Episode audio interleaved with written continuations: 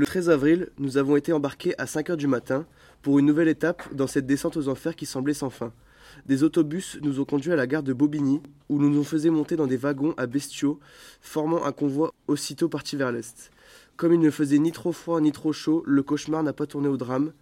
Nous étions cependant effroyablement serrés, une soixantaine d'hommes, de femmes, d'enfants, de personnes âgées, mais pas de malades.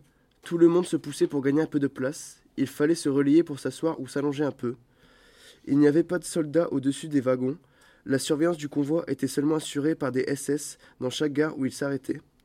Ils longeaient alors les wagons pour prévenir que, si quelqu'un tentait de s'évader, tous les occupants du wagon seraient fusillés. Notre soumission donne la mesure de notre ignorance.